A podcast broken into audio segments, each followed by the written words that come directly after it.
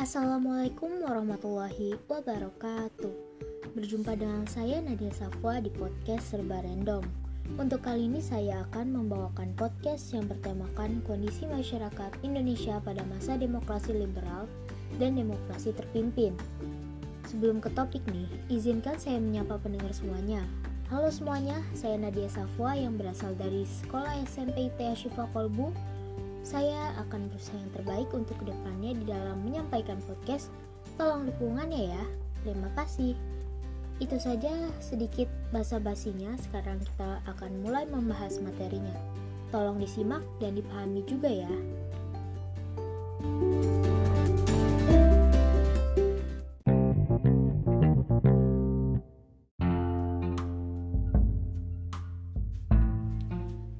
Kondisi masyarakat Indonesia pada masa demokrasi liberal dan demokrasi terpimpin. Sebelum ke materi ini, saya akan membacakan bagian-bagian akan dibahas di dalam materi. Yang pertama, ada kondisi masyarakat Indonesia pada masa demokrasi liberal. Berikut adalah poin-poinnya. A. Kembali ke negara kesatuan. B. Persaingan antar partai politik untuk poin ini dibagi lagi menjadi beberapa bagian. 1. Kabinet Natsir 6 September 1950 sampai 21 Maret 1951. 2. Kabinet Sukiman 26 April 1951 sampai 23 Februari 1952. 3. Kabinet Wilopo 30 Maret 1952 sampai 3 Juni 1953. 4. Kabinet Ali Wongso atau Ali Sastro Amijoyo 1. 31 Juli 1953 sampai 24 Juli 1955 5. Kabinet Burhanuddin Harahap 12 Agustus 1955 sampai 3 Maret 1956 dan ada 6 Kabinet Ali Sastro Amijoyo II 20 Maret 1956 sampai 14 Maret 1957 7 yang terakhir Kabinet Juanda 9 April 1957 sampai 24 Juli 1959.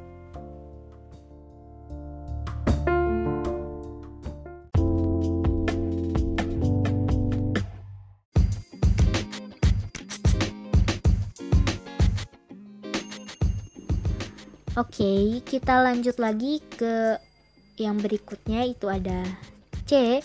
Kehidupan ekonomi pada masa demokrasi liberal. Di bagian ini kembali memiliki beberapa bagian. 1. Gunting Syarifuddin 2. Program Benteng 3. Nasionalisasi Deja-Face Bank Bukan begitu bacanya? Atau saya keliru ya? Ya maklumi saja soalnya saya tidak tahu bahasanya cara pengucapan itu seperti apa. Lanjut lanjut. 4.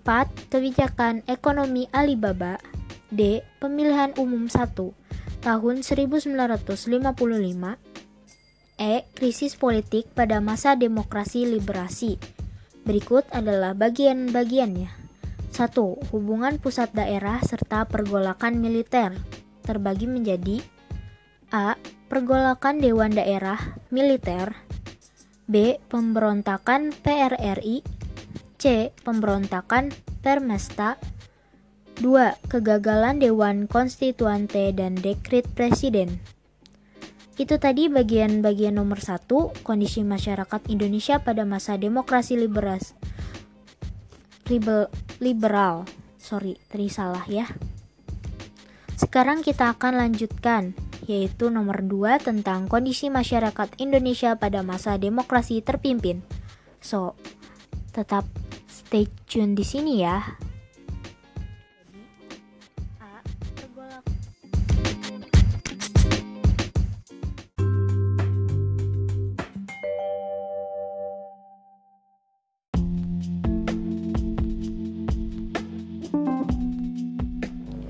Kita lanjut ke nomor kedua yaitu kondisi masyarakat pada masa demokrasi terpimpin. Kembali lagi, kita akan Oke, mari kita sekarang membahas yang nomor dua itu ada kondisi masyarakat Indonesia pada masa demokrasi terpimpin. Terbagi lagi menjadi A. Perkembangan politik pada masa demokrasi terpimpin 1. Pembentukan Kabinet Kerja 2. Penetapan DPR 3. Pembentukan MPRS dan DPAS 4. Penetapan GBHN 5 pembentukan DPR strip GR 6. Pertentangan kekuatan ideologi politik terbagi menjadi dua bagian yaitu A. Persaingan kelompok agama dan komunis B. Ajaran Nasakom Oke, ini yang terakhir Sebelum ke pembahasan materi ya Itu ada B. Perkembangan ekonomi pada masa demokrasi terpimpin 1. Pembentukan Badan Perancang Pembangunan Nasional 2. Penurunan nilai uang, devaluasi 3. Deklarasi ekonomi 4. Pencetakan uang baru Itulah poin-poin dari bagian-bagian yang akan dibahas. Untuk permulaannya, mari kita bahas yang pertama, yaitu kondisi masyarakat Indonesia pada masa demokrasi liberal. Oke, sampai ketemu di pembahasan materinya ya. Simak terus ya.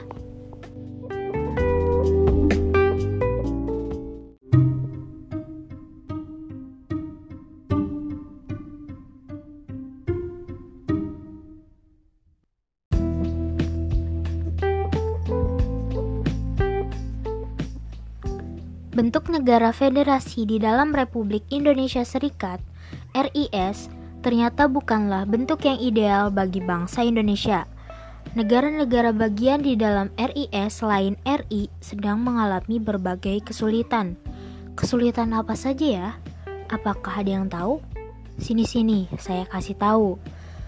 Kesulitan itu menyangkut bidang politik, pemerintahan, dan sosial ekonomi.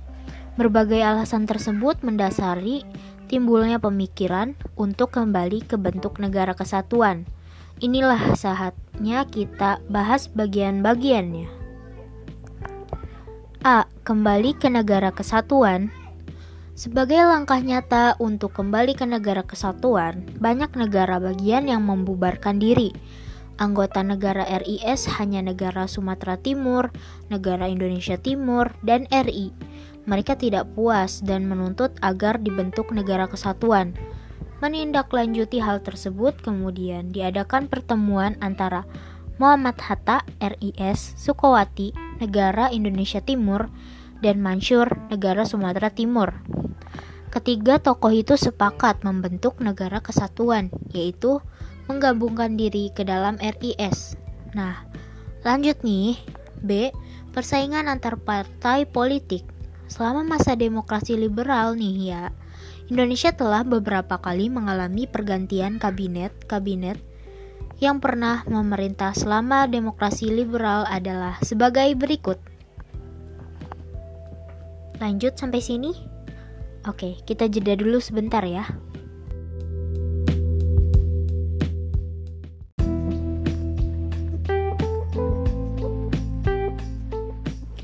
Oke, tiba saatnya kita akan membahas kabinet yang pernah memerintah selama demokrasi liberal. Yang pertama itu ada Kabinet Natsir 6 September 1950 sampai 21 Maret 1951. Kabinet Natsir merupakan kabinet pertama setelah Indonesia kembali menjadi negara kesatuan. Kabinet ini mengeluarkan UU tentang DPRD yang tidak dibentuk melalui pemilu secara langsung, tetapi dibentuk lewat badan pemilih. 2. Kabinet Sukiman 26 April 1951 sampai 23 Februari 1952. Kabinet Sukiman merupakan kabinet koalisi antara Partai Masyumi dan PNI. Kabinet Sukiman dipimpin oleh Perdana Menteri Sukiman. Belum genap satu tahun, kabinet ini jatuh. Penyebab jatuhnya kabinet Sukiman adalah ditandatanganinya bantuan ekonomi teknik, dan persenjataan dari Amerika Serikat atas dasar Mutual Security Act 1951 MSA. 3. Kabinet Wilopo 30 Maret 1952 sampai 3 Juni 1953. Kabinet ini juga merupakan kabinet koalisi antara Masyumi dan PNI. Kabinet ini memiliki banyak hambatan, antara lain munculnya pemberontakan daerah dan benih disintegrasi bangsa, peristiwa pembagian tanah di Tanjung Morawa, dan masalah alokasi keuangan di Sulawesi menyebabkan kabinet ini jatuh. Nah, kabinet-kabinet yang lainnya yaitu 4. Kabinet Ali Wongso atau Ali Sastro Amijoyo I 31 Juli 1953 sampai 24 Juli 1955 5. Kabinet Burhanuddin Harahap 12 Agustus 1955 sampai 3 Maret 1956 6. Kabinet Ali Sastro Amijoyo II 20 Maret 1956 sampai 14 Maret 1957 dan yang terakhir 7. Kabinet Juanda 9 April 1957 57 sampai 24 Juli 1959. Kabinet Juanda dipimpin oleh Perdana Menteri Juanda. Kabinet ini disebut juga Kabinet Karya. Program program kabinet ini disebut Panca Karya. Program tersebut yaitu A. Membentuk Dewan Nasional B. Normalisasi keadaan Republik Indonesia C. Melanjutkan pembatalan KMB D. Memperjuangkan Irian Barat E. Mempercepat pembangunan Selanjutnya kita akan membahas kehidupan ekonomi pada masa demokrasi liberal. Mungkin saya akan jeda dulu sampai sini. Kita akan lanjut di pembahasan kehidupan ekonomi pada masa demokrasi liberal.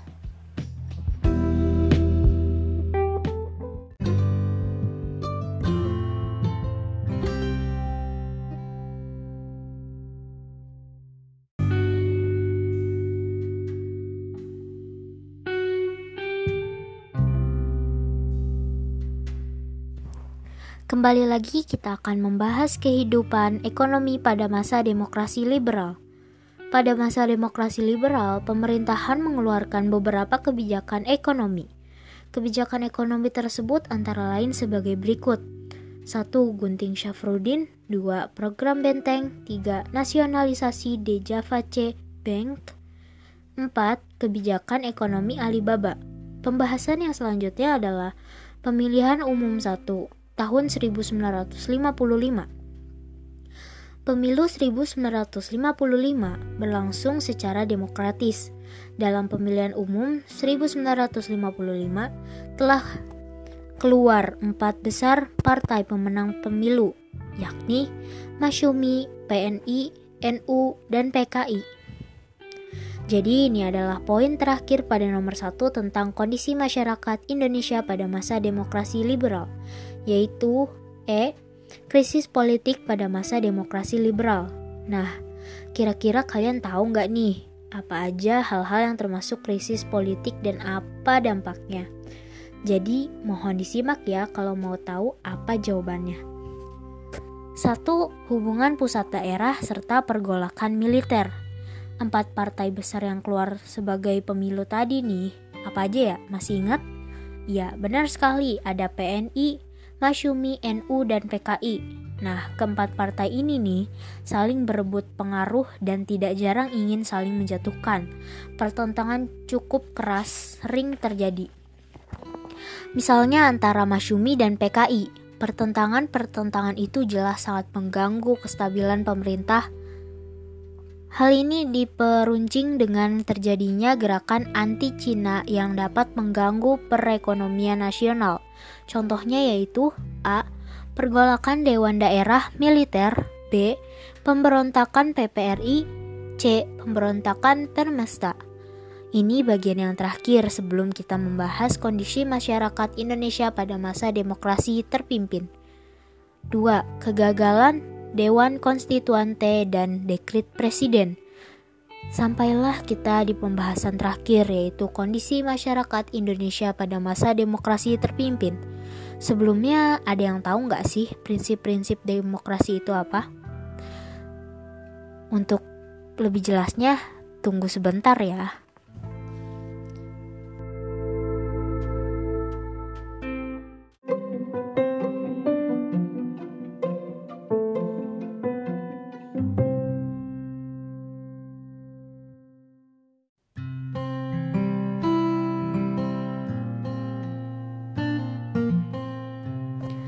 Prinsip-prinsip demokrasi dari, oleh, dan untuk rakyat, serta Pancasila dan Undang-Undang Dasar 1945. A. Perkembangan politik pada masa demokrasi terpimpin. Untuk memantapkan pelaksanaan demokrasi terpimpin, pemerintahan dilengkapi dengan beberapa lembaga yang diperlukan. Presiden Soekarno kemudian membentuk kabinet kerja dan menetapkan DPR, MPRS, serta DPAS. 1. Pembentukan Kabinet Kerja Program Kabinet Kerja dikenal dengan TRIP program, yakni A. Melengkapi sandang dan pangan rakyat B. Menyelenggarakan keamanan rakyat dan negara C. Melanjutkan perjuangan menentang imperialisme untuk mengembalikan Irian Barat 2. Penetapan DPR 3 pembentukan MPRS dan DPAS. Anggota-anggota MPRS itu ditunjuk dan diangkat oleh presiden dengan beberapa syarat yaitu A. Setuju kembali kepada Undang-Undang Dasar 1945 setiap kepada perjuangan RI dan C. Setuju dengan manifesto politik 4. Penetapan GBHN 5. Pembentukan DPR strip GR Tugas DPR strip GR adalah A. Melaksanakan manipol B. Merealisasikan amanat penderitaan rakyat C. Melaksanakan demokrasi terpimpin 6. Pertentangan kekuatan ideologi politik A. Persaingan kelompok agama dan komunis dalam penetapan Presiden nomor 13 tahun 1959 dikatakan bahwa Front Nasional adalah suatu organisasi massa yang memperjuangkan cita-cita proklamasi. Sebagai ketua Front Nasional adalah Presiden Soekarno. Tugas organisasi ini adalah satu menyelesaikan Revolusi Nasional Indonesia, dua melaksanakan Pembangunan Semesta Nasional.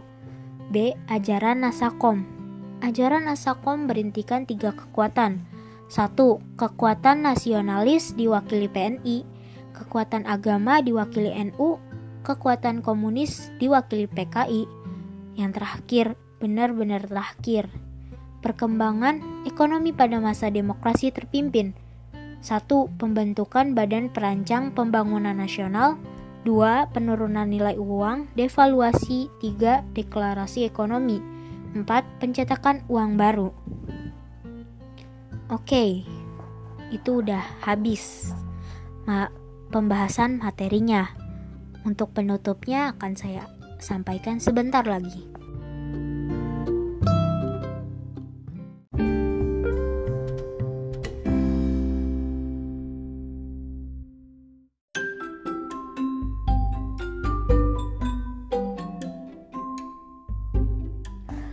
Terasa waktu telah berlalu, kini saatnya kita berpisah. Terima kasih sudah mendengarkan pembahasan materi saya tentang kondisi masyarakat Indonesia pada masa demokrasi liberal dan demokrasi terpimpin. Semoga pembahasan tadi dapat bermanfaat bagi kalian semua. Dan pesan saya tetap semangat dalam menjalani hari walaupun di dalam kondisi pandemi gini. Dan juga ingat, kalau misalnya keluar rumah, harus menerapkan protokol kesehatan ya, memakai masker, menjaga jarak, dan mencuci tangan. Mungkin itu saja, terima kasih, dan mohon maaf juga kalau misalnya selama penyampaian materi tadi saya kurang begitu maksimal. Saya cukupkan, sampai jumpa di podcast selanjutnya. Wassalamualaikum warahmatullahi wabarakatuh.